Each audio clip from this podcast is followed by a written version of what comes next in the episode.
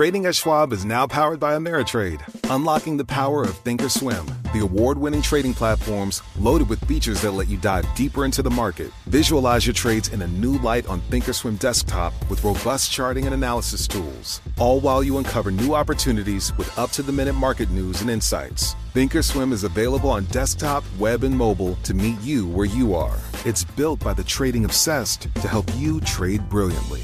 Learn more at schwab.com/trading.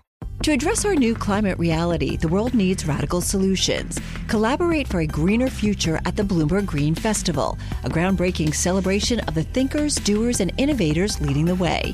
From design and culture to technology, science, and entertainment, hear from inspirational speakers and immerse yourself in climate solutions. July 10th through 13th in Seattle. Title sponsor Amazon. Get 20% off using promo code Radio20 at BloombergLive.com/slash Green Festival.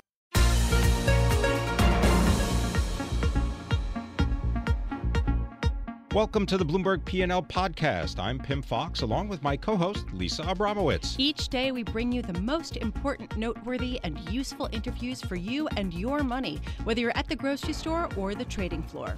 Find the Bloomberg P&L podcast on Apple Podcasts, SoundCloud and bloomberg.com.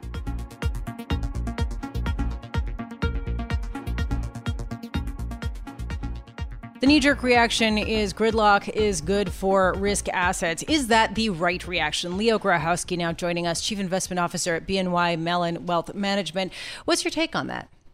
Well, I think uh, today we're seeing a relief rally, and most participants um, in the markets are aware that um, a Republican president combined with a divided Congress uh, isn't a bad combination for future market performance. It's not necessarily the best, but it's by no means the worst. So I think we're seeing that today. There's uh, obviously a, a, relief that it's behind us. We've got some certainty, and um, and again, most market participants know that we're in a period, both seasonally and for the next couple of years, that's normally pretty favorable for the equity market.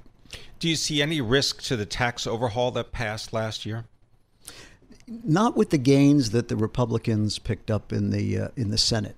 And I think uh, the, the market, you could see this a little bit in the bond market today, right? I think this gridlock is good, is probably showing up as much in the bond market as the stock market um, because of what you were talking about in your earlier segment with respect to debt and deficits, right? The, the, the chances of tax cut 2.0 are significantly diminished, I think, and the bond market doesn't mind that right? I think it's it's stay the course with the fiscal policy that's been put in place, but don't necessarily add a lot more. Of course, we did hear from Senate Majority Leader Mitch McConnell that they might work across the aisle on infrastructure spending. Do you think that's lip service at this point?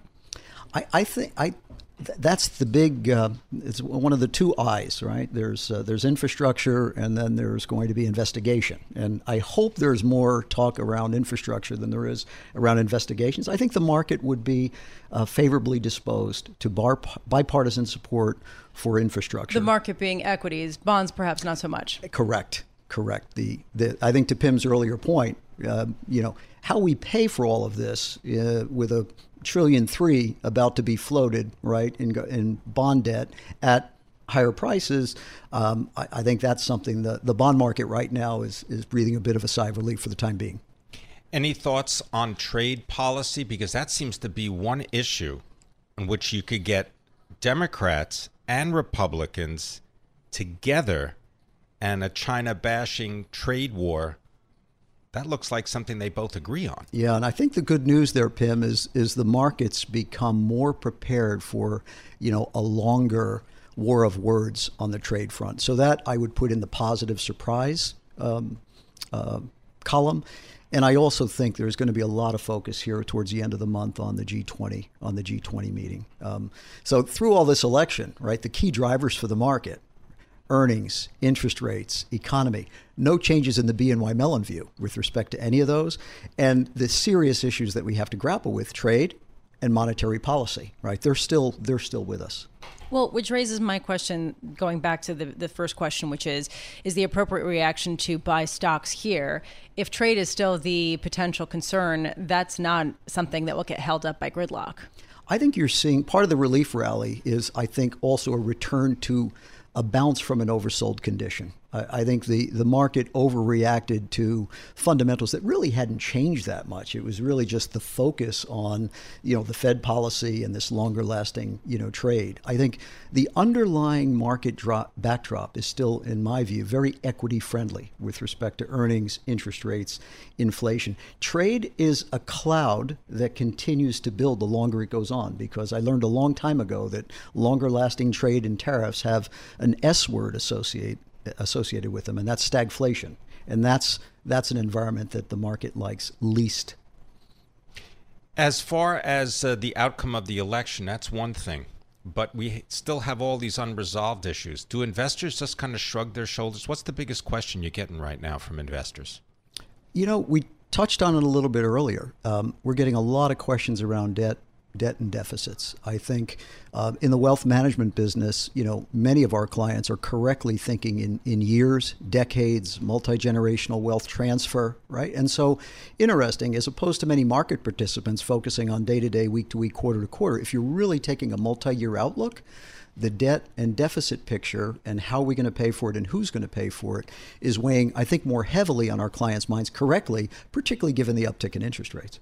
Thanks very much for being with us. Always a pleasure. Leo Grohowski, he is the Chief Investment Officer for BNY Mellon Wealth Management, giving us a take on the results of the midterm elections and what it means for investors.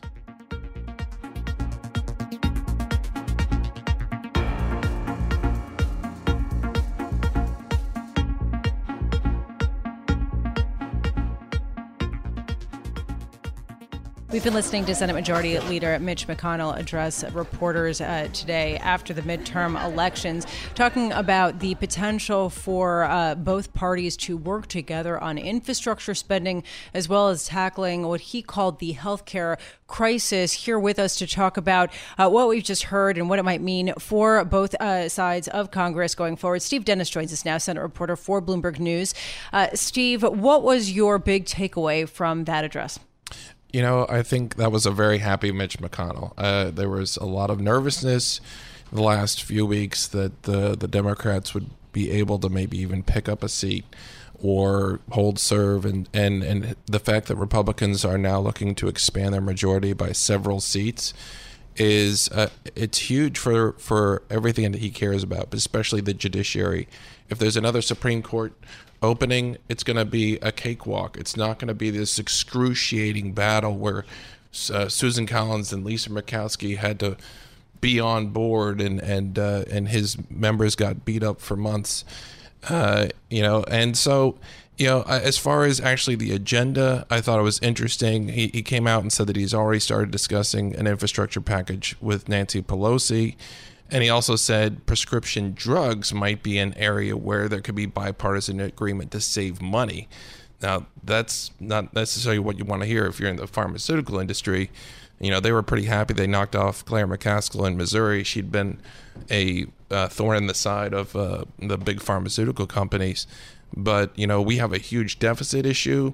Uh, that's one thing that he did, didn't doesn't think that there's going to be much bipartisan agreement on dealing with the deficit anytime soon. But if there's one area where they seem to have uh, both sides saying we need to save some money for the taxpayers and for people, it's going to be prescription drugs. Um, so it, it is a very happy Mitch McConnell. I mean, this is this is about as good a result as you could have mapped out with a president who is unpopular enough to lose the House. You know, the fact that they're winning uh, looks like you know there's still some votes out and but they're winning Florida, they're winning uh, Missouri big, they're winning Indiana big, they're winning North Dakota big. These are not small victories. And if they hold on on Arizona and Montana, uh, and this Florida recount looks like it's, you know, Nelson's behind by forty thousand votes. It's not likely to to change. Uh, this this has long, you know, Mitch McConnell's all about the long game if, if they actually get to 54, 55 seats, it's almost impossible for the Democrats to come back and take back the Senate in 2020. You know, even if they take the presidency, Mitch McConnell might be standing right there, preventing them from doing all the stuff they want to do, um, and maybe even blocking Supreme Court justices that they want to put up. So, uh, this is a this is a very big, uh, uh, very happy Mitch McConnell uh, this morning. You mentioned the deficit and infrastructure spending. How is anyone going to pay for this? You know, that's always been the rub, right? You know, every once in a while you can find stuff under the cushions of your couch. Uh, you know, I remember there's always ideas on infrastructure spending. Nobody ever wants to raise the gas tax, right? I mean, every once in a while, I mean, last year Trump said for, for a hot minute said maybe he'd consider raising the gas tax, but it's the most unpopular tax, and and generally people don't want to raise taxes. So maybe you can find things like oil drilling revenue. You know, uh, can can you give uh, Republicans something like energy resources or selling off land or something, and you give the Democrats what they want, which is roads and bridges and transit and, and all that stuff. So, uh, you know, there there are ways to, to reach these bipartisan deals if you don't care about the deficit as well. You just do what they've been doing the last two years. You know, the deficit has been uh, expanding dramatically under Republican watch.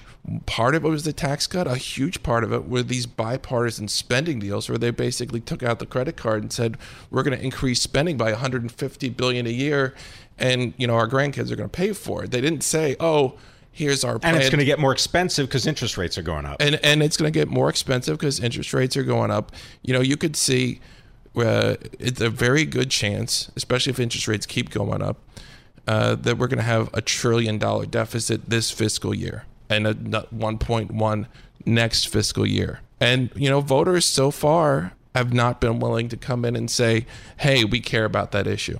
Good luck trying to find that trillion dollars in the cushions of the couch. Thanks very much. Stephen Dennis, congressional reporter for Bloomberg. Appreciate your work. Looking forward to more. Trading at Schwab is now powered by Ameritrade, bringing you an expanding library of education with even more ways to sharpen your trading skills. Access new online courses, insightful webcasts, articles, engaging videos, and more, all curated just for traders. Plus, guided learning paths with content designed to fit your unique interests. No sifting to find exactly what you need so you can spend your time learning to trade brilliantly. Learn more at schwab.com/trading.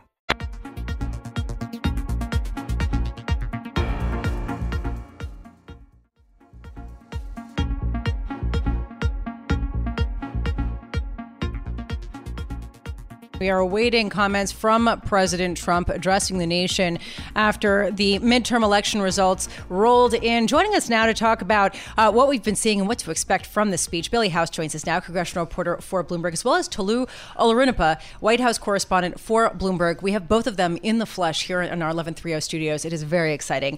Billy, I want to start with you. How long do you think this is going to go? Because the last time President Trump held a conference like this, it went for more than an hour. I suspect it's going to go fairly lengthy. He's got a lot of things to say, including bashing already Democrats for what he was describing as an intended reign of terror of investigations.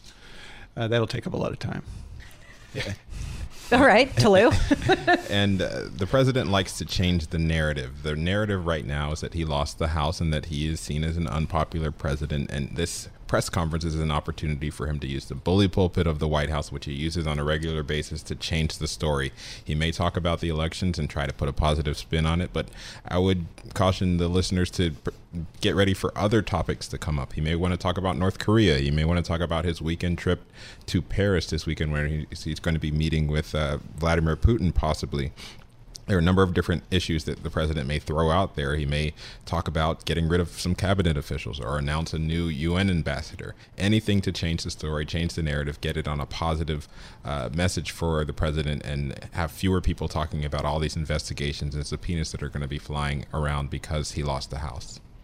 Billy, what kind of issues do you think that House Democrats can present to the president and to Republicans? That they would rather not be presented with? That uh, Republicans would not.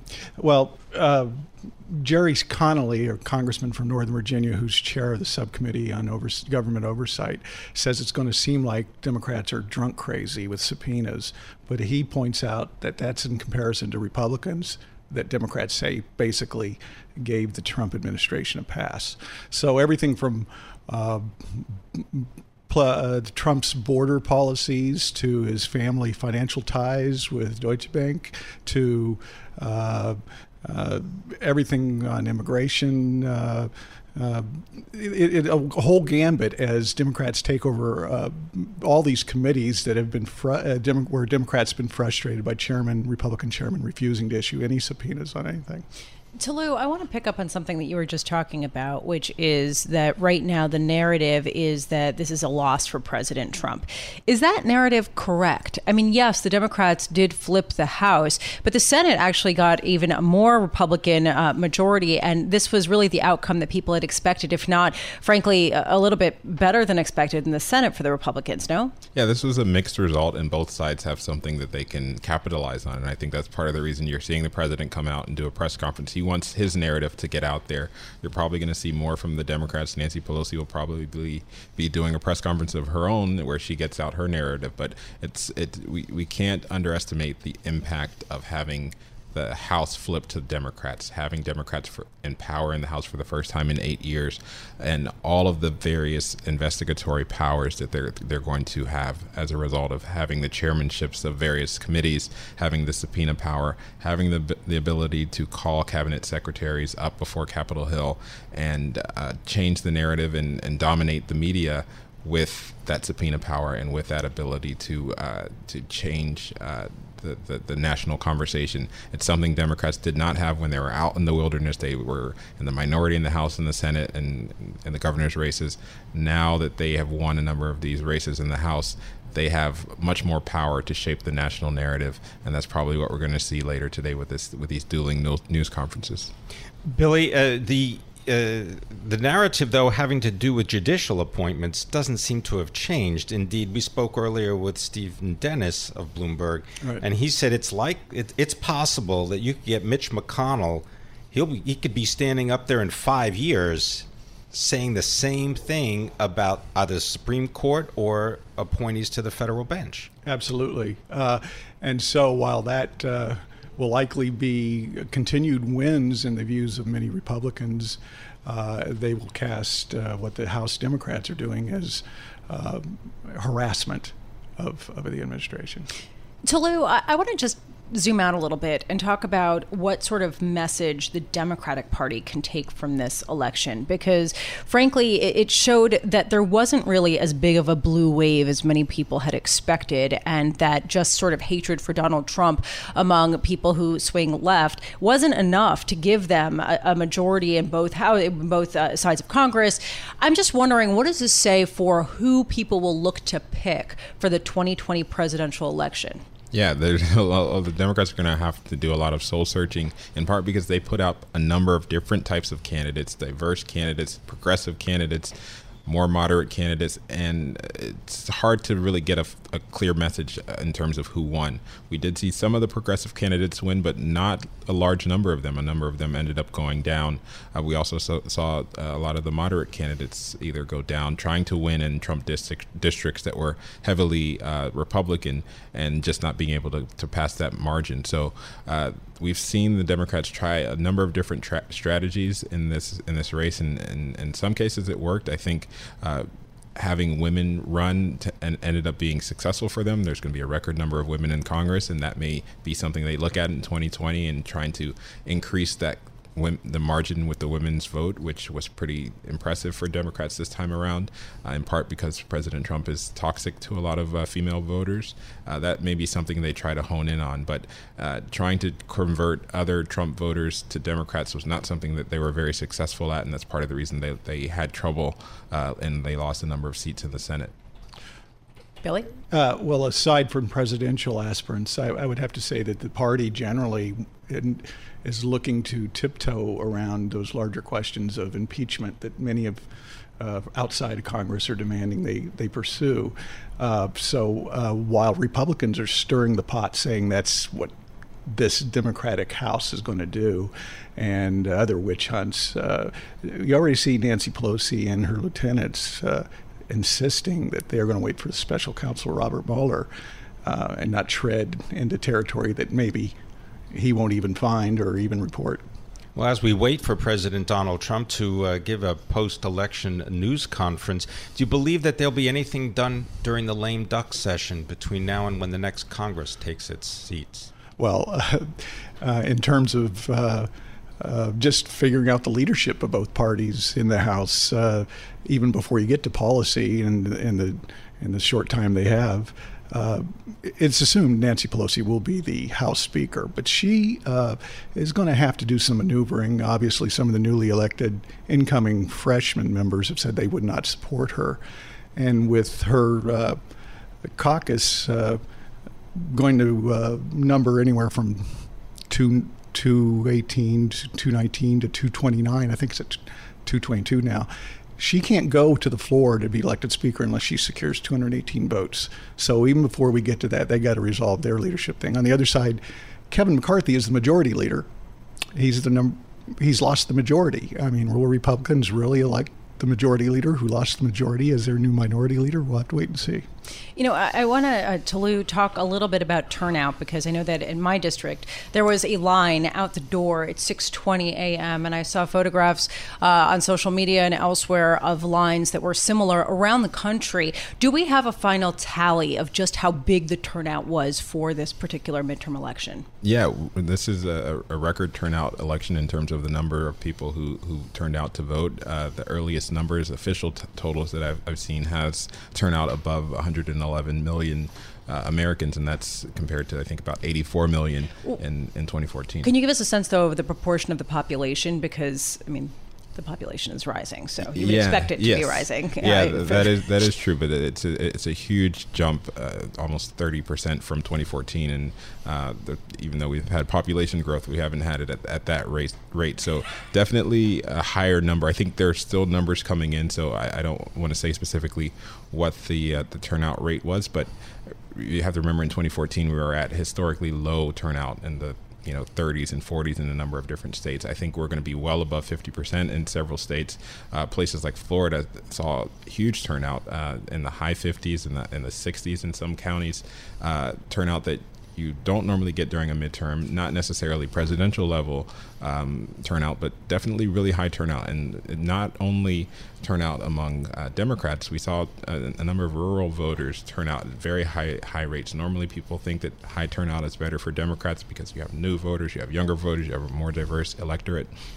But in this case, we saw uh, a number of Trump supporters, a number of rural, rural, voters turn out in very high numbers, and that was able. That was uh, part of the reason that the Florida race ended up being so close, and part of the reason why uh, the Republicans are favored to win in those races. Do the results, Billy, just echo the fact that the divisions in the country remain so deep? I, I think they do. I think uh, the large turnout actually was reflective of excitement among the extremes, and therefore, for instance, in the House, some of the moderates, uh, moderate, more moderate Demo, uh, Republicans, Curbelo in Florida, and uh, Leonard Lance in New Jersey, they fell. So what was known as the Tuesday group, uh, Tuesday lunch group of moderates, is now down to a, uh, basically a snack, and uh, I think that is one of the the offshoots of a high voter turnout. The extremes turned out. So, Tolu, just looking forward here, I mean, one thing that's really striking to me is that the nation appears more divided than I believe I have ever seen it in terms of district by district. It's you just really can't make overwhelming characterizations. People are going more left, people are going more right, people are getting more extreme here. Is there anything that is sort of a unifying issue that kind of emerges from this entire election? I would say healthcare, even though healthcare is one of the most polarizing issues that has caused so many fights in the Congress. We did see people uh, come out and candidates come out and, and talk about defending and protecting pre-existing conditions.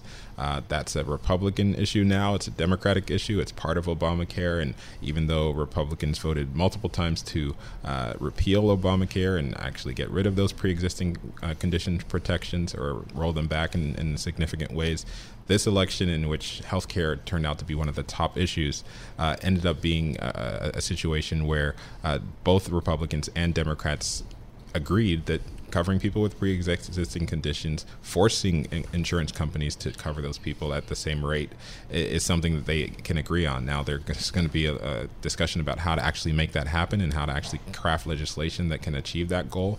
But uh, the idea of repealing Obamacare and getting rid of those pre-existing condition protections is uh, an idea of the past right now. We are, of course, awaiting President Donald Trump uh, giving a news conference to discuss uh, the midterm elections and their results, and, of course, many other uh, topics.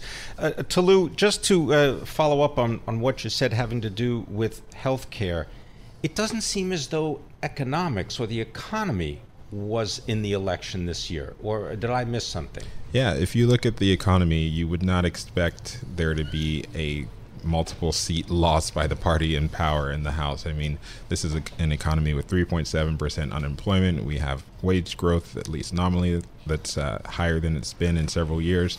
And the economy has been, you know, working and firing on all cylinders for for the, the last couple of years. Definitely continuing the, the trend that was started under the previous administration.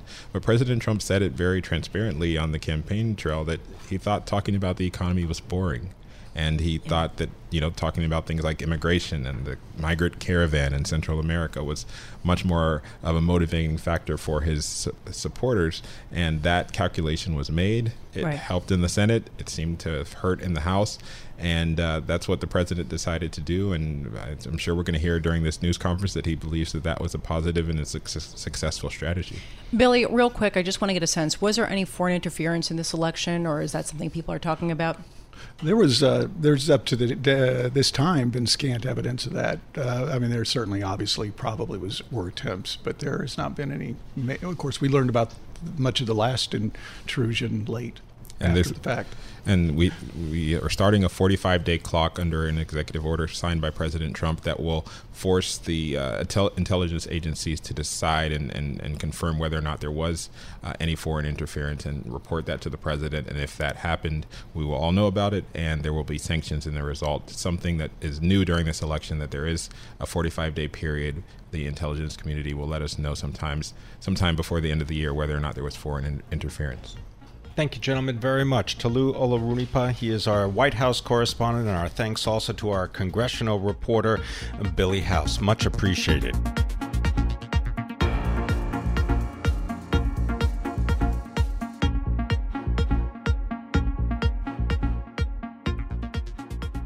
Joining us now in our Bloomberg Interactive Broker Studios is Amanda Albright, our municipal bond reporter for Bloomberg News. Amanda, as always, a pleasure to have you with us. Across the United States, U.S. voters approved more than $12 billion in bond sales to support school construction, water infrastructure, as well as upgrades to a variety of bridges and roads. Tell us about this ballot busting initiative and what it means for infrastructure spending. Sure. So we've already seen the number of bonds approved um, rise up to, to 20 billion. We're still seeing results coming in. Um, California, which is a big issuance state, we're still seeing results coming in there. So um, we definitely expect that this will be another big year for bond measures approved by voters. Um, interestingly enough, it's actually been kind of a mixed year for bond ballot measures. Um, we saw Colorado voters um, vote down over 9 billion in two different bond measures for transportation projects. and California voters actually um, did the rare thing of voting down um, over 8 billion in bonds for water infrastructure um, that would have helped with like drought conditions and, and things like that. So it was a really interesting year, and we're still kind of parsing through what it all means. Well, yeah, I'm just wondering how much this indicates that voters are concerned about paying more. Right. So I think it it is a really interesting dynamic. And the way that I like to look at it is state by state. So, um, New Jersey had one measure that I was very focused on because obviously New Jersey voters are worried about their taxes, um, they're worried about the state's finances. But New Jersey voters actually agreed to um, 500 million in bonding for schools. Um, but you go to a place like Colorado, um, and voters, you know, shot down these transportation measures. Um, maybe a little bit of concerns about property taxes rising there sort of interesting. Maybe it's the reason that people aren't concerned in New Jersey. Perhaps is the reason why they have a fiscal situation. that is that a is, great uh, point. that is the way that it is, Pim. Let's talk about just one state, North Carolina, for a moment. Uh, this is in Wake County.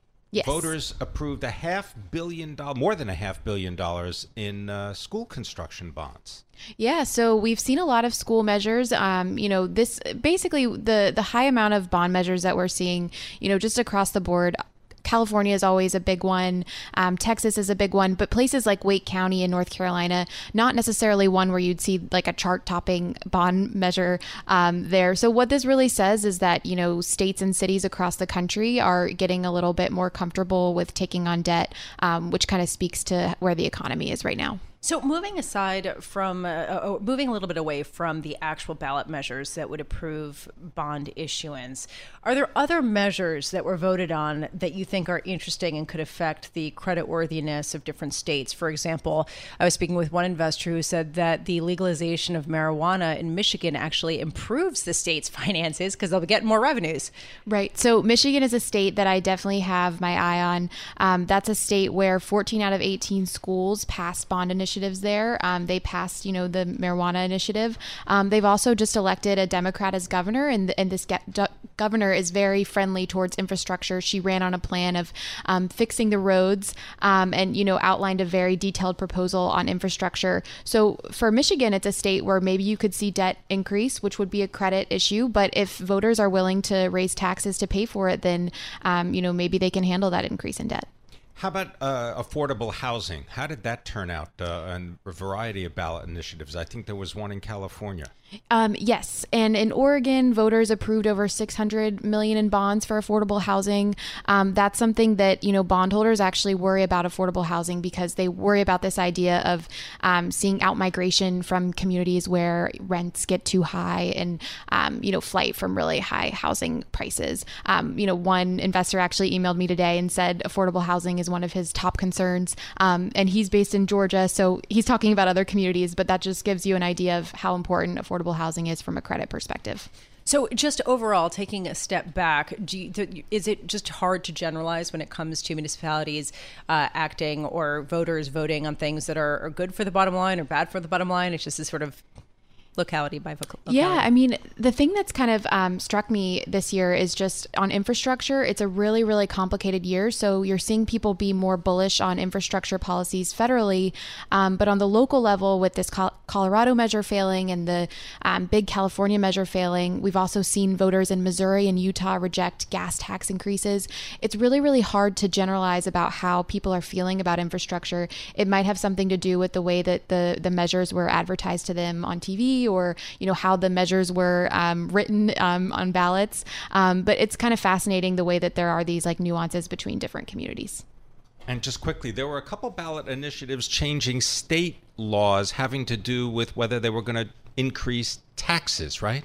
Yeah, that affected my home state of North Carolina. So voters there agreed to um, cap the maximum possible personal income tax rate. Um, North Carolina is an extremely low tax state. Um, it's AAA, so this isn't going to change um, their credit rating. But if there is a re- recession scenario, um, a lot of liberal groups in the state were a little bit worried about that. Um, in Florida, they passed a supermajority requirement on tax hikes. Again, tr- uh, Florida's AAA, so not necessarily a credit rating changer, but definitely something that could crop up later on down the line and create pressures. Well, Amanda, we're going to let you go get some rest because I understand you were here all night. So uh, thank you a million you. times over for your coverage on all levels. Uh, Amanda Albright, star Muni reporter for Bloomberg News, joining us here in our 1130 studios.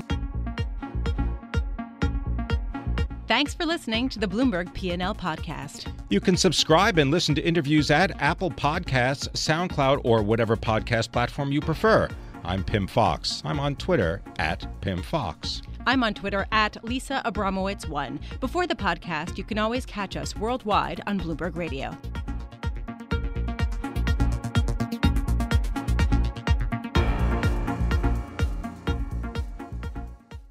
Do you love Elon Musk? Do you hate Elon Musk? Do you have no idea what to think about Elon Musk? Then we have just the show for you. He's become even more larger than life. Buying Twitter doesn't get us closer to Mars. They are like really close to the edge of like everything falling apart. Like, oh, Elon, I volunteer, put a chip in my brain. Each week on this podcast, we'll break down, analyze, and debate the most important stories on Musk and his empire. It's all one big universe. You just work for Elon Inc. From Bloomberg Business Week, this is Elon Inc. Listen wherever you get your podcasts.